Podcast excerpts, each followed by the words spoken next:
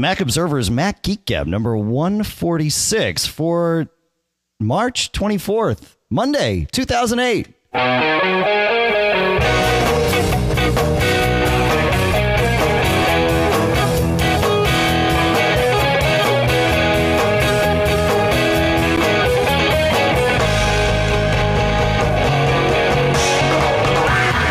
folks, and welcome to the Mac Observer's Mac Geek Gab.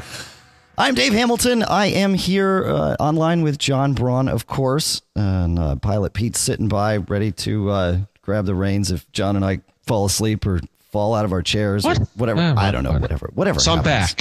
We're all back. I'm I'm in my uh, studio because I was in Austin, the Austin office last time, and what a fiasco it was. Not not the podcast, but dealing with the uh, those of you that followed on Twitter, dealing with the whole lease renegotiation was uh, really a fun process, and we'll leave it at that. Uh, the uh, but it's all good, and we're we're still there, and that's that's makes everybody happy. Uh, of course, John, you're back from France, and Yes. uh, Ah, very nice. I have some uh, some stories and some troubleshooting tips and, and some mini travel tips if we have a little time. Oh, we're gonna make time for that. That's that's always you know we love Excellent. that stuff here. Yeah, of course, man.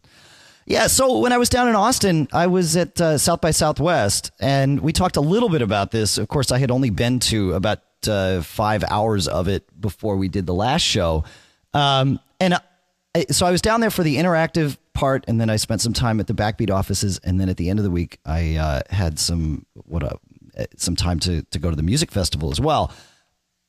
I wrote a lot of coverage about the music festival that appeared on iPodObserver.com, so I'm going to uh, kind of leave that for for there. If uh, and we'll put some links in the show notes to it.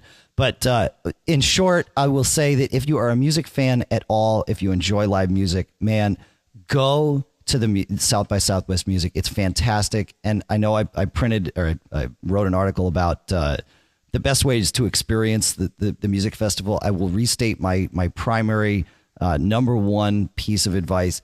If you're going to go, don't try and get a wristband, get the badge. Uh, that gets you into all the venues ahead of all the wristband people and totally makes the, the, the trip worthwhile. So, yeah, definitely a, a, an awesome experience. And uh, I can't wait to go back. So, uh, I'll leave that at that. Now, the interactive thing, this was a, a couple of days a, a trade show like like any other there's an exhibit hall and then there's conference sessions everybody there is it, you're basically steeped in the whole web 2.0 social media world uh, cutting edge web apps people talking about uh, blogging and podcasting and uh, tracking and you know how do we define this new market? Is it a new market? Is it all the same? Et cetera et cetera. Excellent sessions. Um, you probably saw my article on ipod observer about how twitter really made a difference at the show. Um, really fantastic resource to have at trade shows. Being able to sit in a session and think boy this is kind of boring and, and twitter i'm in this boring session and have you know five people twitter you back and say well i'm in room so and so with this session and it's going great or i'm in this room and this one sucks too and it, just leave a session after five minutes. No it's really good being able to kind of interact in real time uh, and I know Twitter kind of got its legs last year at South by Southwest Interactive, and then this year it really made a difference to the point where the uh, the keynote where where uh, uh, the founder of Facebook was interviewed, the the crowd took over the session and uh, and actually interviewed the guy Yeah. after the big groundswell, which you probably read Now, about. now he didn't like get bored with a Twitter message and like you know leave leave the stage. that because, would you have know, been funny, wouldn't it? You know, I've, I've concluded we're going to have to call this generation now Generation ADD. yeah, there you go. Yeah, Gen X, yeah, Gen Y. This is Generation ADD. Can you people pay attention to anything for more than a few minutes? I Hello. okay. What? Go Why ahead. are we here again? No. Uh, so, but I did see a couple of cool things in, in addition to the sessions. Uh, and so I, you know, the it, it South by Southwest Interactive was exactly the right amount of time. If it was two more days longer, it would have been too much. You know me. I, yes, I I know uh, uh, we've been podcasting since fairly early on, and of course I've been doing the web thing for ten years with with TMO and and Backbeat and all that stuff. Uh, but I do get very jaded about the social media tool du jour and you know all of that stuff. Uh, I, I know I probably shouldn't say that, but it's true. Uh, I it, it I just find that you know there's always something new coming out. So that said, the, the South by Southwest Interactive, I didn't feel jaded at all while I was there. If it had been a couple days longer, I probably would have, but it was just the right length to really kind of get steeped in it, see everybody, uh, get some valuable information, participate in some some really uh, intense conversations, and and it, a fantastic trip. Anybody interested in in this kind of market, it uh, if it's if it's your business, definitely consider going to South by Southwest Interactive next year. Now, Mac specific stuff I saw a couple of things that one of them is not Mac specific. One of them, one of them is um, at the uh, exhibit hall. Now, one is called myvidoop.com. Now, I know you're a, a security guy, John, so you'll appreciate this. What they've done is they've taken the whole concept of logging into different websites and built an engine so that you don't have to remember passwords uh, you remember images or really concepts. And for example, you might say, okay, I, in order to log in and authenticate myself to this system, I want to remember three concepts, and I want it to be currency, food, and transportation, right? And in that order. And so you'll you'll see a grid of like twelve pictures, and one of them might be uh, a quarter, one of them might be a peanut butter sandwich, and one might be a train. Or the next time it might be a peso or a dollar bill and an apple and uh, you know a Ford Focus or or whatever. And and so you click them in that order and boom, you're logged in. Very obviously great for security because you're not doing the same thing every time. Uh, easy to remember and and and, ver- and to me a very cool concept. They they're Open ID compliant and they've got plugin. They don't have a plugin for Safari yet, but they're working on it. Um, mm-hmm. But they do have one for Firefox, of course, and uh, and then IE if you're if you're relegated to using that platform. Mm. But, yeah, cool. I like that because it, it encompasses. Um, so first off, you know, I'm, I'm more a security enthusiast. I've, I've done some development, go. but but in general, I think most good solutions are considered to do three things, and and they use identity in a number of ways. One is, or, or a way to authenticate yourself is um, what you have, what you know, and what you are. What you have is like a token, like a thing you carry around with you, like an ID badge or something.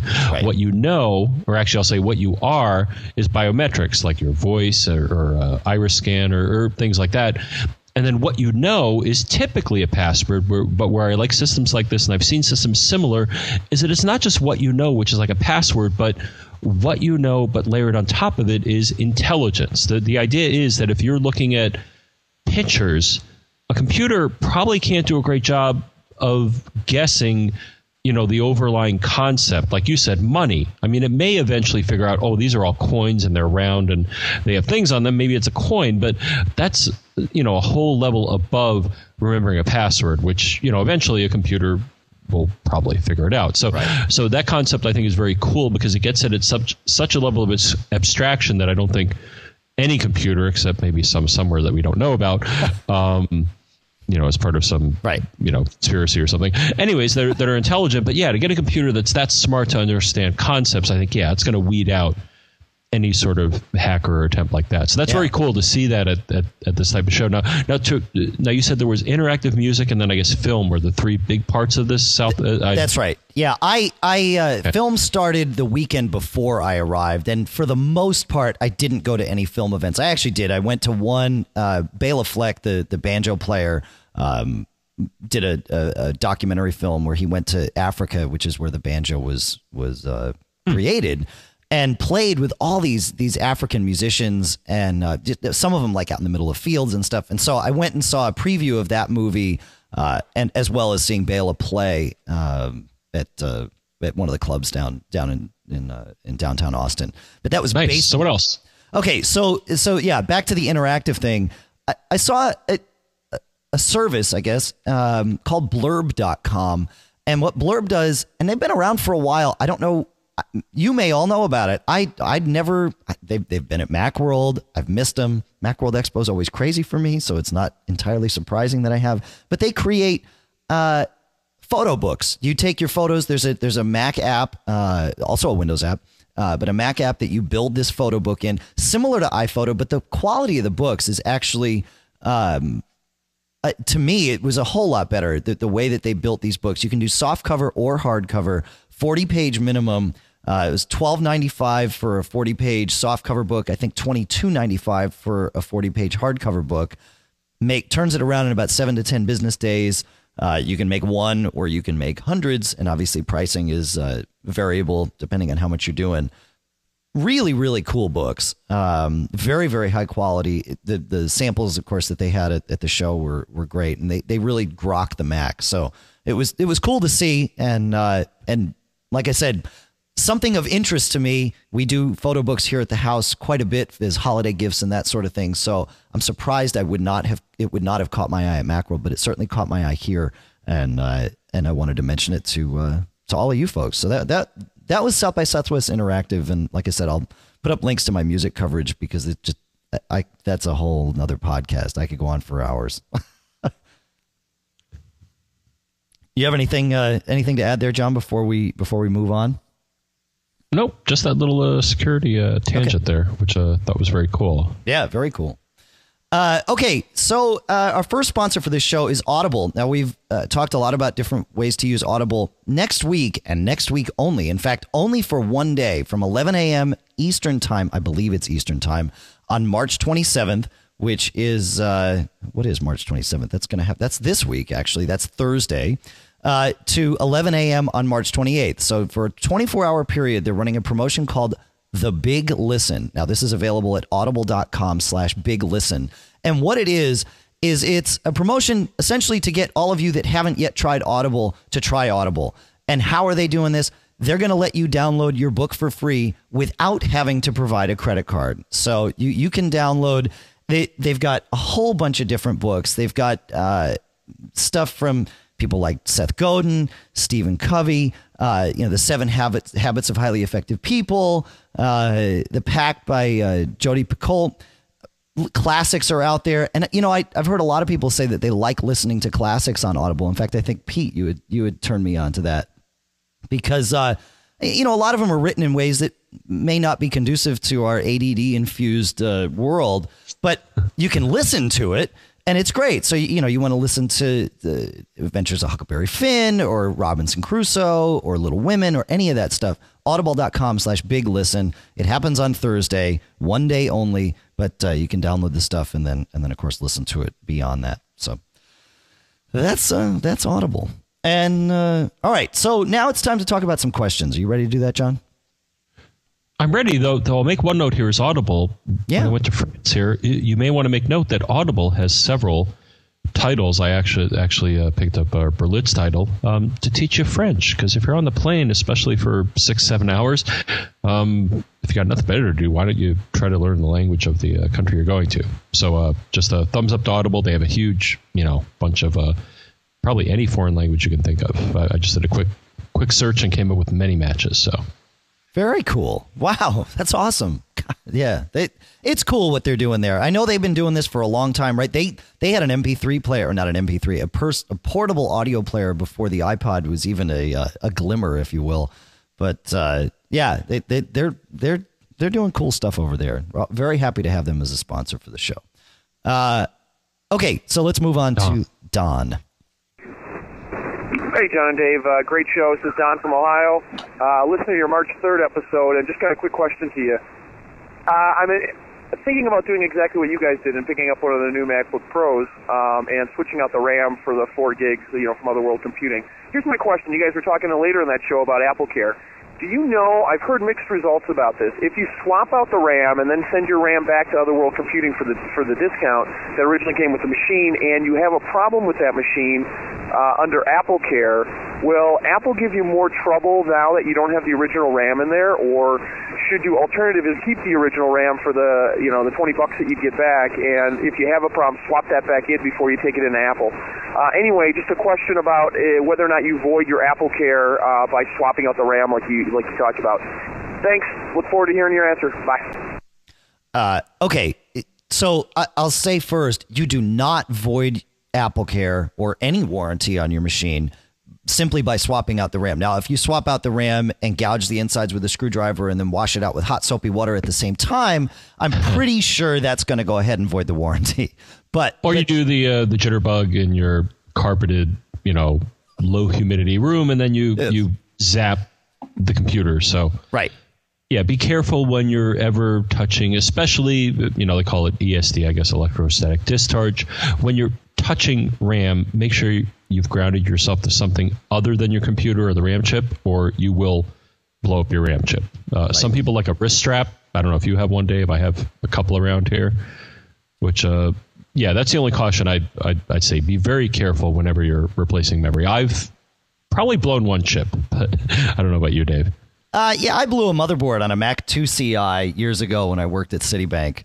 Uh, but that's you know that that's in the past. It's okay. It's uh, but yeah, they they they, blow, they do blow pretty easy. Uh, they can. Although I've never blown um, never blown a, a chip or a motherboard swapping out RAM. I think this was doing something else. I don't know what I was doing. But uh, so I've had. Assuming I, you're careful. Yeah, you want to be careful, but you do not. But the pros the the the fact that you've got third party RAM in there and the obvious uh, implication that you installed it yourself does not void the warranty in and of itself. That said, uh, so I've sent in the last two weeks, I've sent two notebooks to Apple Care. One uh, was my old Core Duo MacBook Pro that Lisa now has, and then the other was the PowerBook that Lisa used to have that I'm going to uh, sell. Mm-hmm. And uh, I sent them both in because when I roll one laptop to another, if it's been a couple of years, there's always something that's not quite right. Maybe the DVD drive's not working, or the keyboard's a little funky, or something. And uh, and so you know, I send it in and and have them kind of do a, a, a tune up on it, if you will. And with the MacBook Pro that I had, there was some issues with it that may have been motherboard related. They did wind up uh, swapping out the motherboard for me at that point, they asked me, Do you have third party RAM? And I said, Yes. I had one chip of Apple's RAM and one chip of third party RAM in the machine, one gig each. And the guy said, Take out the third party chip because if you have a third party chip in there and there's something that they're looking at motherboard specific, the third party RAM will be the first thing they blame. Uh, whether or not it's true, that's going to go, that's going to be the first thing. And it, it, you know, is is that right? I don't know, but but that's kind of the policy there. Um, you know, I think you were saying, John, it's almost like a cop out excuse, and I think it kind of is. But um, the, you can't blame them unless you're getting brand X, you know, street corner RAM that who the heck knows? I mean, it's if if you buy from a reputable Mac vendor and you recognize the name, well, sometimes you may not. like actually, the chips I pulled out of the MacBook Pro, I didn't recognize the vendor. I mean, they're you know, but but Apple chose them, so I, I kind of trust that. But right. um, one thing I would suggest is you do look in. Uh, I mean, it's a general. It's a, it's a good debugging tool because you you may have RAM that is is kind of wonky. And what I would do is, you know, go to About This Mac, System Info, or More Info, which brings up the system profile, or go to the memory category and look at the RAM in the machine, and you will see a number of stats. And I think some of the more important ones are the type of RAM and the speed of the RAM. If if they match uh, just for your own troubleshooting tip, if they match what the machine should have, which you can find in the spec database, then I, I would say it's not the RAM. But a- Apple's right. playing it safe, you know, and they can stand behind their RAM because you bought it from them. It's always possible, though I think personally highly unlikely that third party RAM is, is going to cause a problem. But they're they're, they're starting from a clean slate just to make sure that's not the problem. Yeah.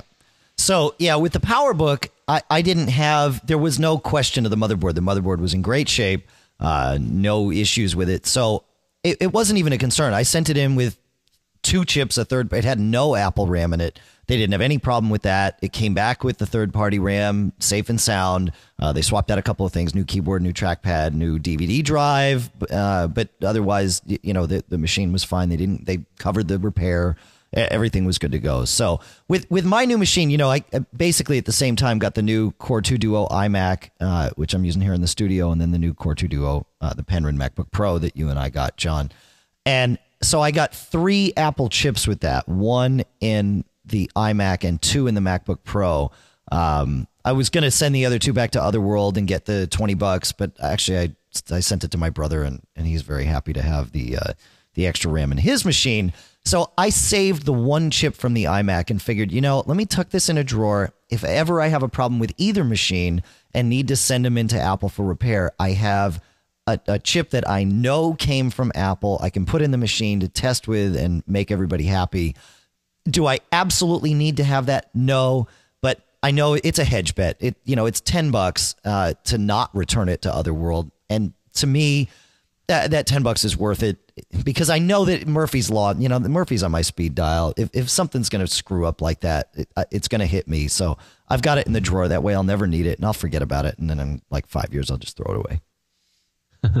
you know. So, all right, are we? Uh, are we ready to move on here, John? I think we're done with that. Go to Sam. Okay, Sam writes in and says, Hey, D- John and Dave, is there any way to arrange menu bar symbols like clock, Bluetooth, etc.? I'd like to change the clock's position. And in fact, there is. In fact, it was really funny because early this morning I was talking to Pilot Pete actually about this. He needed to remove some things from his menu bar and couldn't figure out how. And uh, and from what I found, John, the command key is your friend. You grab the, uh, you hold down the command key and you grab the the menu bar icon. You can move things around, or if you drag it out of the menu bar and release the mouse, it just goes away. Um, and that that's been my experience. But I think you've had uh, for the most part. so what you're saying is absolutely correct. If you're using things that are either Apple provided in the menu bar, okay, or adhere to, and then, then you, you led me down this path here, opening up a, a plist file. Um, they have to be in the list of, of files that are either, and, and, and I forgot this third party thing that, that you had found, but I guess menu, menu uses that. Menu uh-huh. Cracker uh, is the uh, the third party yes. thing that, or the thing that allows third party stuff to to live in the menu bar. Yeah. Right. But I have a few things. So for example, I have temperature monitor. It has, you know, an option where you can put the temperature of your whatever sensor in the menu bar. Um, I have a another one, the uh, uh, WeatherBug Light. That one also doesn't move. But then you led me to look and try to figure this out, Dave. And the thing is, they are not in the list in, in the P list file. So they're using, I guess, a a roundabout way of putting things in the menu bar that does not lend itself to the system service offered when you hold down the command key. Right. So. Yeah, it's System UI Server is the application that manages the menu bar. So if you're having problems, if you see, like if you look in Activity Monitor, I have this, I had this problem a while back. If you look in Activity Monitor and see that System UI Server is like using a lot of CPU or bloating up in RAM, uh, chances are it's some menu item and not necessarily a third party one. And Tiger, I had an issue with the iSync um, or the the dot .max sync menu icon causing all all kinds of problems. And and there's that P list in your preferences folder, home library preferences, com.apple.systemuiserver.plist that lists all of those things. So, yeah. Yep. And of course, if you drag on them instead of moving them, you can drag them off and you will see a little puff of smoke. And if you let go of the mouse button, then the puff of smoke will make a little sound and go poof, and it's gone. That's it. Yeah. You can access that through the pref pane, um, you know, or system preferences, but uh, it's kind of a nice effect. Yeah. Yep. All right. Uh, Ryan wrote in and says in episode 144, you touched briefly on the additional VRAM that's available in the higher end edition of the MacBook Pro 15 inch. It got me to thinking as to what exactly that extra video memory would get you. It'd be really useful if you guys to take a few minutes and explain the role of video memory and also level 2 cache and what you what what cases having more of these types of memory would benefit you. I think these measures are often overlooked when it comes to deciding which laptop to buy and instead people simply look at CPU speed and amount of system memory. Okay, so this will get a little. Uh, we might peg the geek meter here, but uh, it's been a little while since we've done that. It's, hey, we didn't do a show last week, so. Uh, so okay, VRAM, VRAM in, and I might get this wrong, John. And if I do, please tell me, or or perhaps if we both get it wrong, maybe one of you will write in uh, and or call in, phone it in, if you will. Uh, VRAM is good for two things. One is it holds the image that displays on the screen when uh, when when you've got you know all the all the stuff you have on the screen. So the more VRAM you have, the greater resolution your computer can support. That's one piece of the of the puzzle there, and it also allows you to support multiple monitors and uh, and all of that. So that that's one thing, but I don't think that the MacBook Pro, even with its internal screen and the max that it can do external, which I think is the 30-inch Apple display, I don't think that would use more than 128 megs, maybe 256 megs of VRAM. Uh, and maybe it's 256. I, mean, I think it might be above 128. But the additional VRAM, if you're playing games, textures and graphics are often loaded into the into VRAM. And if the game can load all of that stuff into VRAM, then the GPU, the graphics processor, has access to it immediately and can use it and make the make things a whole lot faster. Also, operating system uh, stuff, and I think John, you've got some details on this. Uh, can also use it. Is that is that right? Yeah, so they have something called Quartz, which is the graphics engine in um, in the Mac OS. And what they started doing, and I think it actually started in Tiger, maybe before, but um, the thing is, when you're doing graphics, you really don't want the CPU and the general memory to be used for graphics. You can certainly use them, but you really want to use the graphics processing chip, which these days is probably either ATI or uh, NVIDIA. And they have special memory. Now, we'll, cross over a little bit into this level 2 thing, but in general, any of these special memories, whether they be VRAM or level 2 cache or whatever, are faster than the memory in your computer and and are specialized to do certain things. So in the case of VRAM, and I've seen this and continue to see it. I mean, some people that are really extreme gamers, you're not going to use the built-in graphics. You're going to buy your own graphics board, and they offer even more video memory than than you can get, you know, in a lot of the the, the built-in chipsets. But the goal is is that yeah, the, as you said, Dave. Now I'm not a graphic programmer and stuff, but uh, I would say for the most part, I agree with you. Is that yeah, that you store textures, shapes and any graphic processing is, is performed by the card. If you have enough or more, all the better for, for gaming and stuff like that. And again, right. some games have a minimum VRAM requirement. If you don't have it, they just won't bother because it would just be too painfully slow to, to run it at a, a usable or enjoyable speed. Right, right. That's right. Okay, so that that's VRAM, and there may be more to it. And if there is, please chime in because this is this is stuff that matters. As as Ryan points out, knowing this and why you want it, you know, on, honestly, when I pulled the trigger on it, I thought, well, you know, I'm getting it at a, a slight discount because of the the developer uh, discount that I had. I might as well just throw it in and do it. But yeah, I you know, even even I didn't really have a, a full grasp of of why I was doing it. I just knew that you know, I think more, it was more, better, faster. I'm thinking to be the top dog. Yeah, I know. I thought I would be the top more- dog. I thought I thought I you know I, I thought oh there's no way John's going to go for the extra gusto on this one. I'll, I'll, definitely have a faster machine than him now. And sure enough, you emailed me and told me you got the same thing. Okay, but then that lends itself to the uh, the, the, the the cache level issue. Yeah. Okay. So in my years of consulting, I had to come up with uh, very very uh, straightforward ways of explaining things that are are infinitely complex. So my way of explaining level two cache is this, uh, and I know it's oversimplified. And John, I hope you'll you'll expand on this for me. You have uh, programs send instructions to the processor, and the processor processes these instructions, crunches whatever it needs to crunch, and comes up with a result. And it does this thousands of times per second, as we all uh, have come to know and love. What the cache does is it caches the instructions and the result so that the next time that same instruction comes through, it looks and says, ah, okay, you know what? I've already done this. I still have it in my cache, and I can go ahead and just give you the result without having to uh, to run it through the processor. So going from no cache to even a little bit of cache is huge, especially with things that are doing re- repetitive instructions. So that that's my that's my simple explanation. Obviously, the more cache you have, the more stuff it can keep in, and uh, I think it's last in first out, right, John? If the, if I'm right. Uh, okay, all right. I think it gets a bit more complex okay. than that. Um, all right. Is that so the general? Little, is that the right gist, at least, to build for for you to build upon here? Yes. Okay. Yeah. So so the gist. So so as we said before, the caches. Uh, so on a lot of processors, you'll have level one and level two cache. Level one is typically on the chip itself, and as the the level of the cache increases, it gets slower but it's always faster than the RAM or should be faster than the RAM in your machine. And the goal is, as Dave pointed out, if something's been done already, why do it again if it's stored in the cache, which is a super fast memory?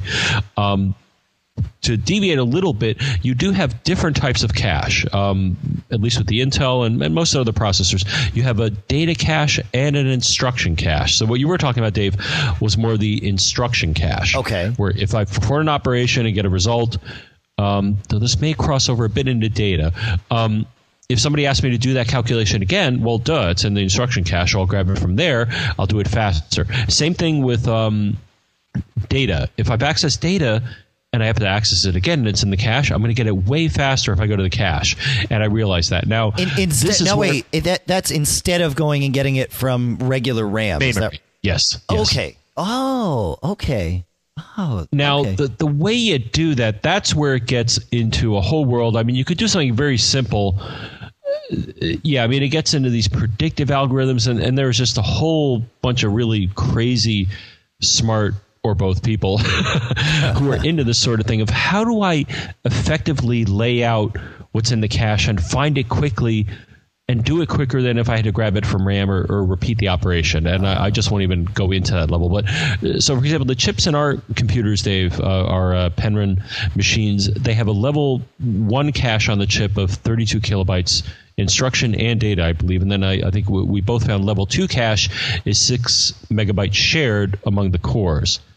Okay. Um, you know, as you said, the more the better, assuming that the algorithm you have, and this is where it gets kind of tricky, the algorithm you have can route through the cache at a quicker pace than just doing it in memory. So you can imagine the challenge.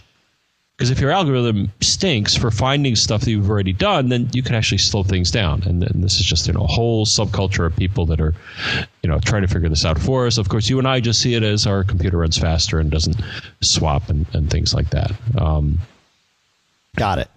So okay. I think we answered it to to a certain degree. If if you do something, and actually I found, um, yeah, the the the program that I found, uh, uh, oh gosh, Temperature Monitor actually has a feature where you can dig into the caches and other portions of the processor, and it can tell you a lot about what's going on inside of it. Like I, I learned the uh, the size and the individual caches, and let me look at those individual data and instruction caches um, uh, on the chip.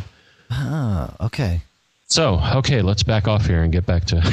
wow, no, that was good, man. I, I, this is good stuff. Yeah.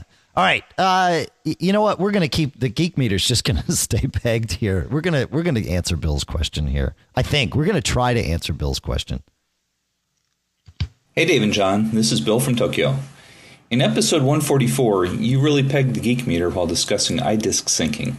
You mentioned how the iDisk was kept locally as a sparse disk image Yet the OS sliced up the disk image file so only small portions needed to be updated during a sync operation. Sounds like a very elegant solution by Apple. So, with my question, I'd like to push the geek meter to 11 a little bit. I'm curious if you or one of your listeners knows enough about encrypted disk images to see if a similar thing is happening with them. Specifically, I'm worried about how they interact with Time Machine. My concern centers around the fact that if the encryption is done properly, then any change to the plaintext data, no matter how small, means the entire encryption result, the ciphertext, would be completely different. I've been imagining that a 1 bit change to a file in the disk image would result in the entire encrypted disk image file appearing to be different and thus needing a complete backup. This hurts me bad enough, but it's got to seriously hurt anyone using Time Machine with File Vault turned on. But maybe Apple is able to use slices on the encrypted disk image too. If so, only the slice where the plaintext changes would result in a slice with, with changed ciphertext. And then Time Machine, however, would have to know how to back up files that only partially changed. But that's exactly what iDisk would have to know during the sync, since it can't compare the files to see which slices have changed. All right, we're getting that choppy thing again. That sometimes we get when we're playing iTunes comments, and I don't know why. But we've got Bill's general gist of the comment there, right, John? Mm-hmm. Okay. Now, I came into this, especially into our, our show prep, with I, I was certain that that Bill's assumption that sparse images uh, when encrypted would would have to all be backed up every time you changed one thing. I mean, that made perfect sense. John, I think you found the magic uh, difference here, where Apple actually did get really smart on us. I did. No, I did. And actually, I can't take all the credit. I have to credit um, our own Jeff Gamet, who wrote a little uh, TMO quick tip talking about this. And, and one of our, our beloved listeners or, or readers on the uh, on the site um, actually pointed out that there is something, uh, though I think he got the name a little off, but there is something called a sparse, oh gosh, sparse bundle disk image. Right. This is something that is not by default available in disk utility, but if you create an image, it will be one of the options that you can use for the, uh, I believe it's the image format. So sparse bundle disk image, and as far as I can see, that disk format, though being sparse, is smart enough. Uh, though in general, I would say, yeah, if you change, I mean, the nature of an encrypted or hashed or otherwise, you know, a file that's yeah, either encrypted or hashed, you change one bit. If you use the same key for the entire image or or space you're trying to encrypt, everything's going to change. That's how encryption and, and hashing and stuff works. But it sounds to me that this this special bundle sparse bundle disk image is smart enough where if you only change a subset of the data, it, it, breaks it up, I guess, into these things we're going to call slices, where it won't do the whole thing. So I have not tried this. I'm trusting our reader in what he says, but reading over the description of this, which, and he said this, Apple is not very forthcoming in information about this. Um, it sounds to me that this would um, and why don't we try it, Dave? We'll uh, you know create some sparse bundle disk images and see see what they do. Didn't have time before you know the show to do that, but um, I think Apple may have come up with a way, or the Unix you know underlying OS to uh, to do that sort of thing.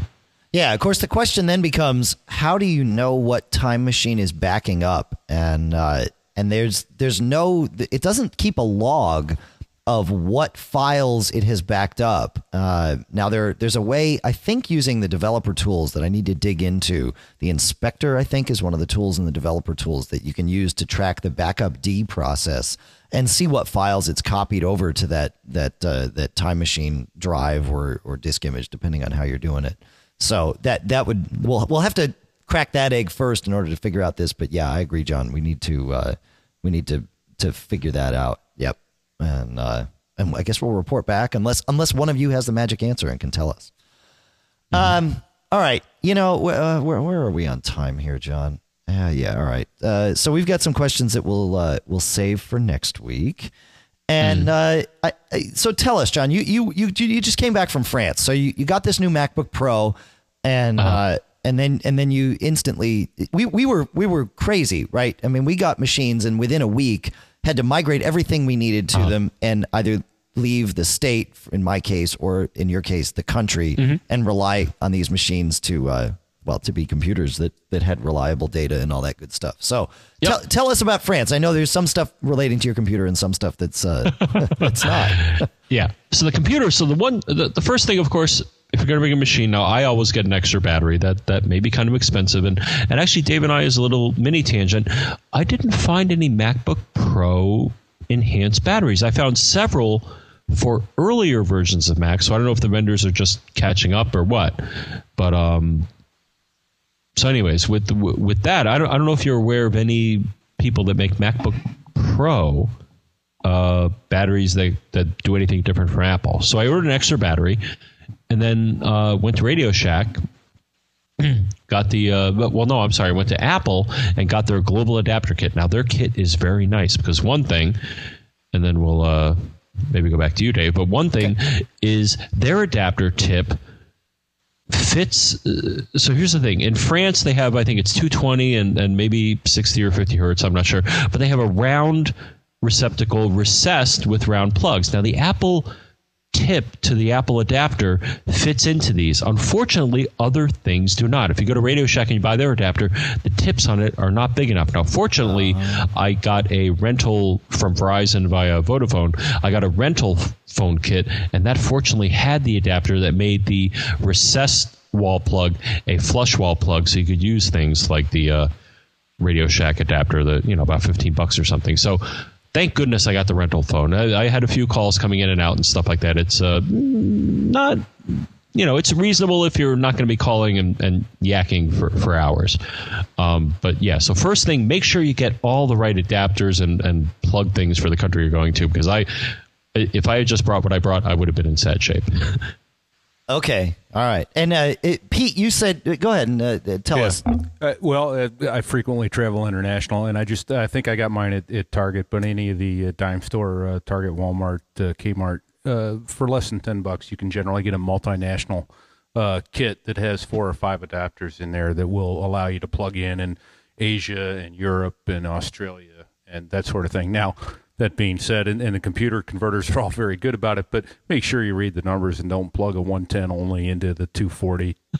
uh, unless you like to watch your expensive electronic equipment uh, smoke and smolder.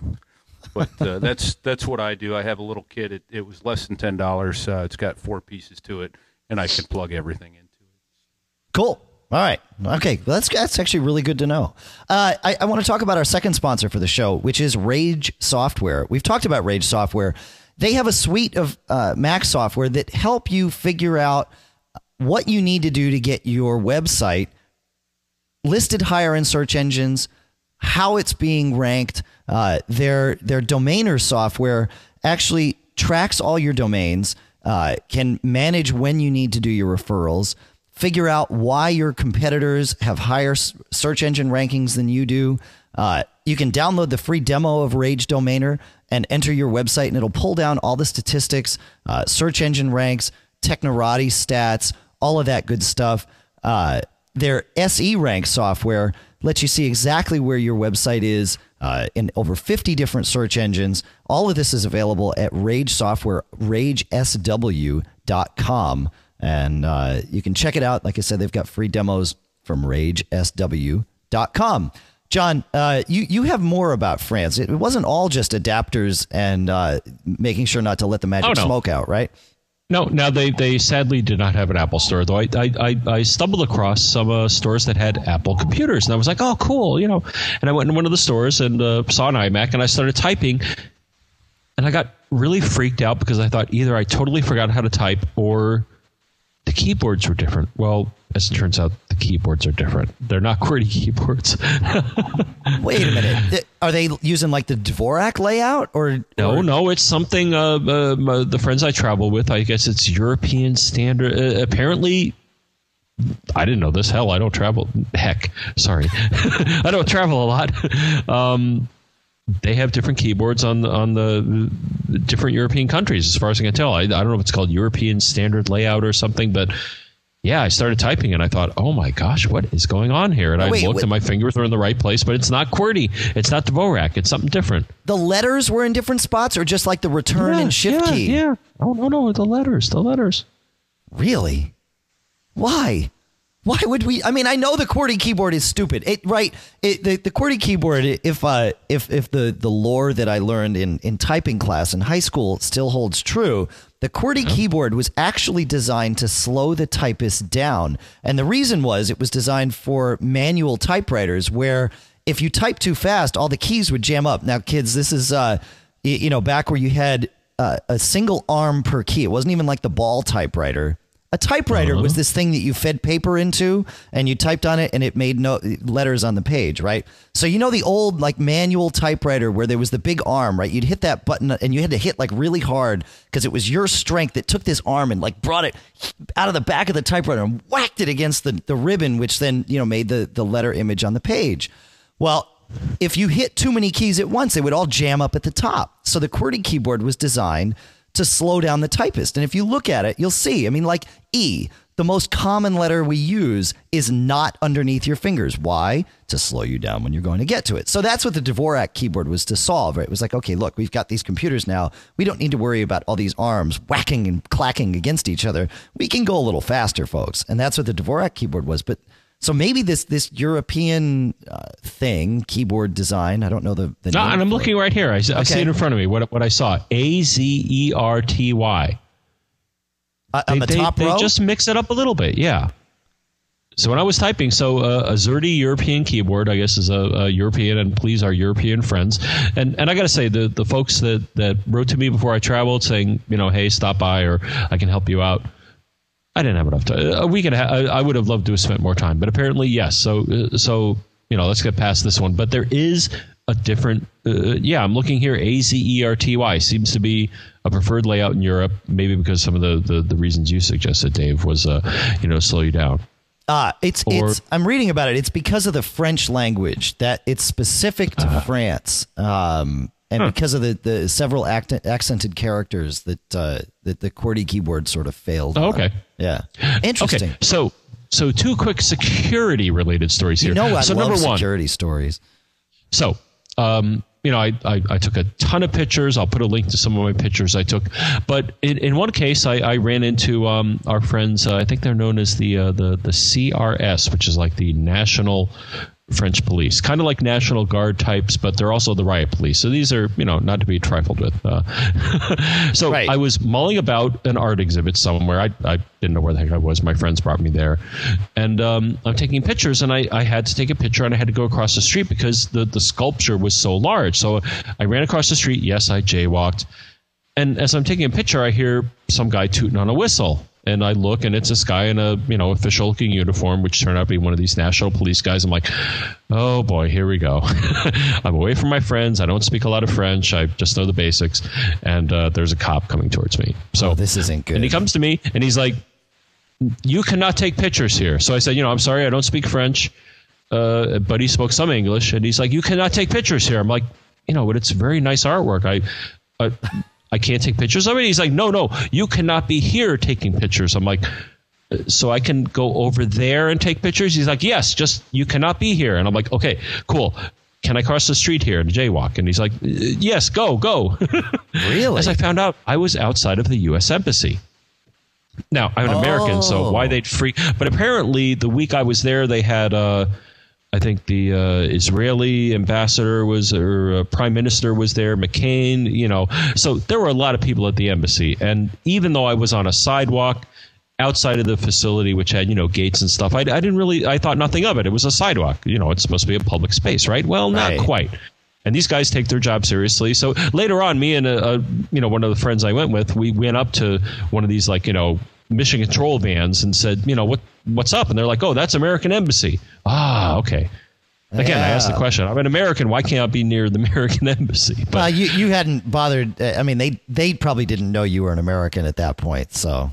Well, yeah, I didn't speak any French, and I was taking pictures and stuff. Yeah, like that's right. Yeah. Where could where else could you possibly have been from?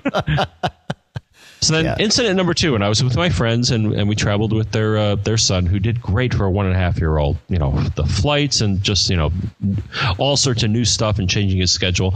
So we had gone to Euro Disney, which is very cool, um, like U.S. Disney, but you know, it's you got this really unique mix of people and and you know different food and different rides and stuff like that. So we did that for a couple of times riding on the local rail system. It was cool. So at one point though, we unfortunately lost track of our uh, baby carriage. You know, we, we took turns riding it and stuff. You know, it's not mine; it's theirs, and you know, but took turns, you know, driving it around. And at one point, we wanted to upgrade our tickets and go to the, you know, so we went to their customer relations and they said no you have to go outside and you know talk to the ticket people. So we're like okay you know exit the park.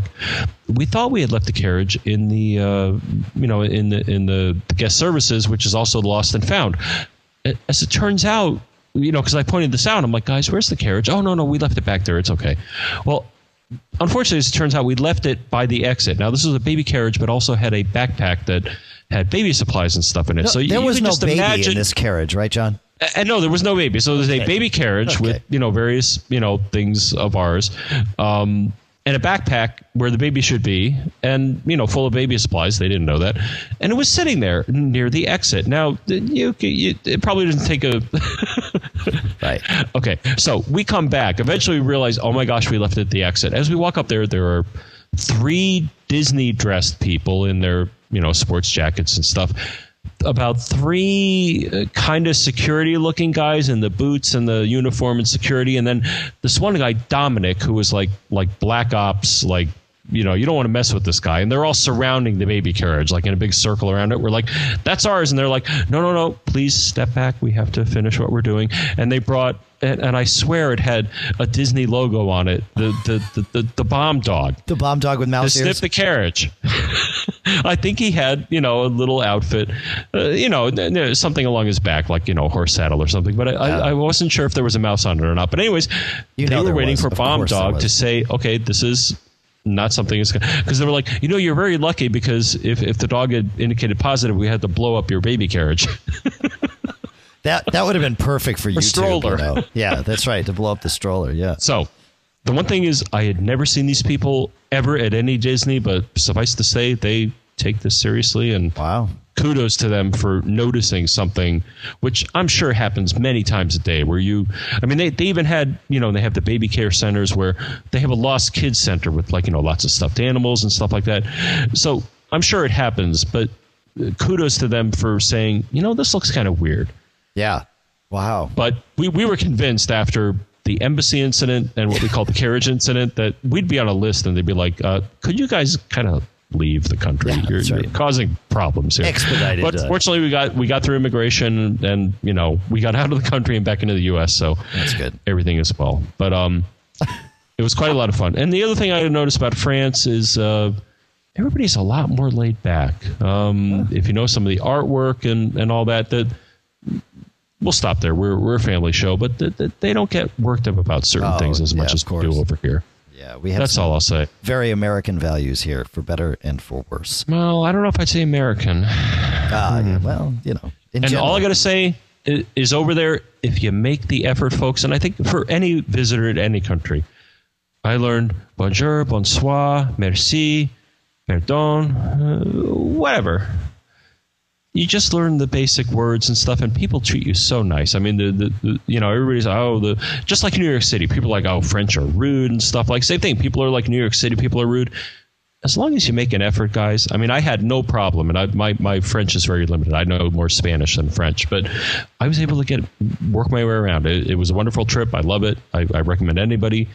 You know, maybe get a friend that speak because the friends I with spoke a little more French than I did. But even then, I, I found at least in Paris, you know, as long as you make an effort, most people, if you're especially if you're talking exchanging money, they'll try to understand you. Cool. Cool. All right. Uh, okay, so a couple of uh, not really business, but I guess kind of business things to mention. So John and I, we each have these power books that uh, that we've replaced. I've got a 15-inch, 1.67 gigahertz G4 power book, and John, you've got your 1.2 gigahertz. One point, uh, I think it's a one five, but it's a Okay, uh, 12 inch. 12 inch. I think it may have a home, but if that doesn't work out, uh, I will I will let you know. But it's a wonderful travel companion. Okay. All right. So my yeah, my 15 inch is definitely for sale. Um, it, and uh, I sold my last one to uh, to a listener here, and, and figured I'd, I'd throw it out here. Two gigs of RAM and 80 gig drive. It's still got three months of AppleCare left, and as I mentioned earlier, it just came back from a tune up from them, so it's in uh, it's it's in great shape. Brand new keyboard, brand new trackpad, and a brand new SuperDrive. I've looked on eBay. These things tend to go for about 850 or 900. I'd be very happy to sell it to a listener uh, for 750 uh, and uh, guarantee it, of course, against DOA. And then beyond that, of course, you've got AppleCare to uh, to to last you for for 90 days. Essentially, I think it I think it ends on June 23rd. So you know the time is of the essence. But let me know if I haven't heard from anybody by this weekend or, or haven't really had any interest. I'll throw it up on eBay and and deal with that headache there. So. And uh, speaking of things where time is of the essence, I know some of you have have uh, gone to John and I when you have decided to go and buy TiVo and uh, uh, used our referral points, and and we certainly appreciate that. Well, that program is coming to an end, but it does last another month. And uh, if you if you come to us and use us, uh, we've got little TiVo stuffed dolls that we can uh, that we can send you, and we're, we'll be happy to send you one of those. So, so that's that. That's uh, that's what I've got, John. You got anything else to to throw out here before we? I'm still catching up. Actually, you know, you and I did pretty good because I think we both hit. Uh, uh, is spring here quite yet? I think Te- technically, we got spring on the twentieth, so uh, yeah, whatever. No. Oh, I missed it. But anyways, yeah, Yeah. I got a little. Uh, no, we did okay. I, I have a little sniffle, a little fuzziness, and I don't know if it's the pollen or whatever the heck's going on in the northeast. It's always something. It's always something. So Yeah, but it was. All Uh, oh, and I saw it was cool. I saw probably for the third time in my life when I was in Paris on Friday a hailstorm. oh, we get them all the time here. They had, but the weather over there was a little cooler than here. It was like thirty, high thirties, uh, forties. But Friday, the day that they predicted, and Weather.com might say that they get a, a, a thumbs up.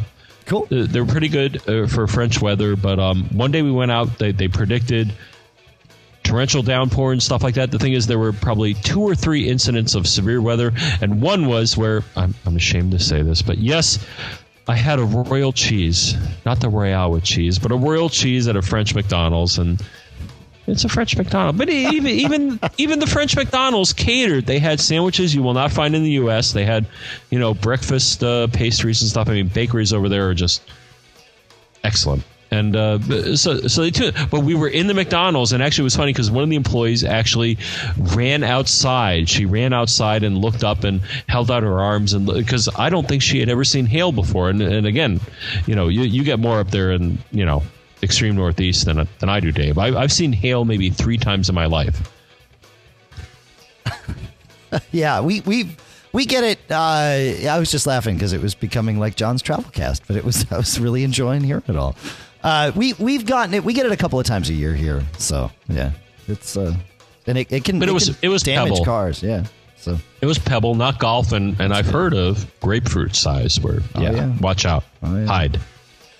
All right, uh, let's see. Uh, iPhone Alley is of course the other project, uh, the main project that Michael Johnston does uh, when he is not spending his uh, his time converting this show into AAC for you. CacheFly Hosting is providing the bandwidth for you to download the show from.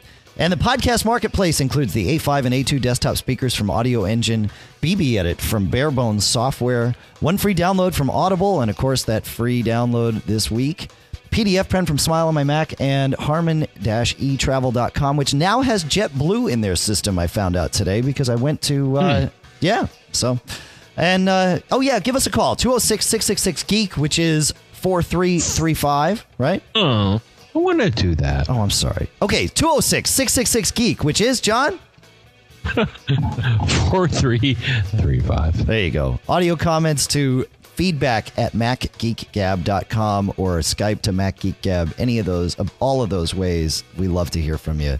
iTunes comments are good, and uh, I think that's it. We're uh, we're ready to roll here glad to uh, glad to be back, and we're we're back here next week on our great setup. John, you sound great on that new uh, that new Heil mic. So it's very nice. Very nice. Yeah. Uh, we'll let the band just ride it out. Are you sure? Because you know I sent you that link. Oh yeah, if you're dealing with that uh, CRS there in, in, in France, John, one thing you, you want to do not want to get caught. That's right. Made up.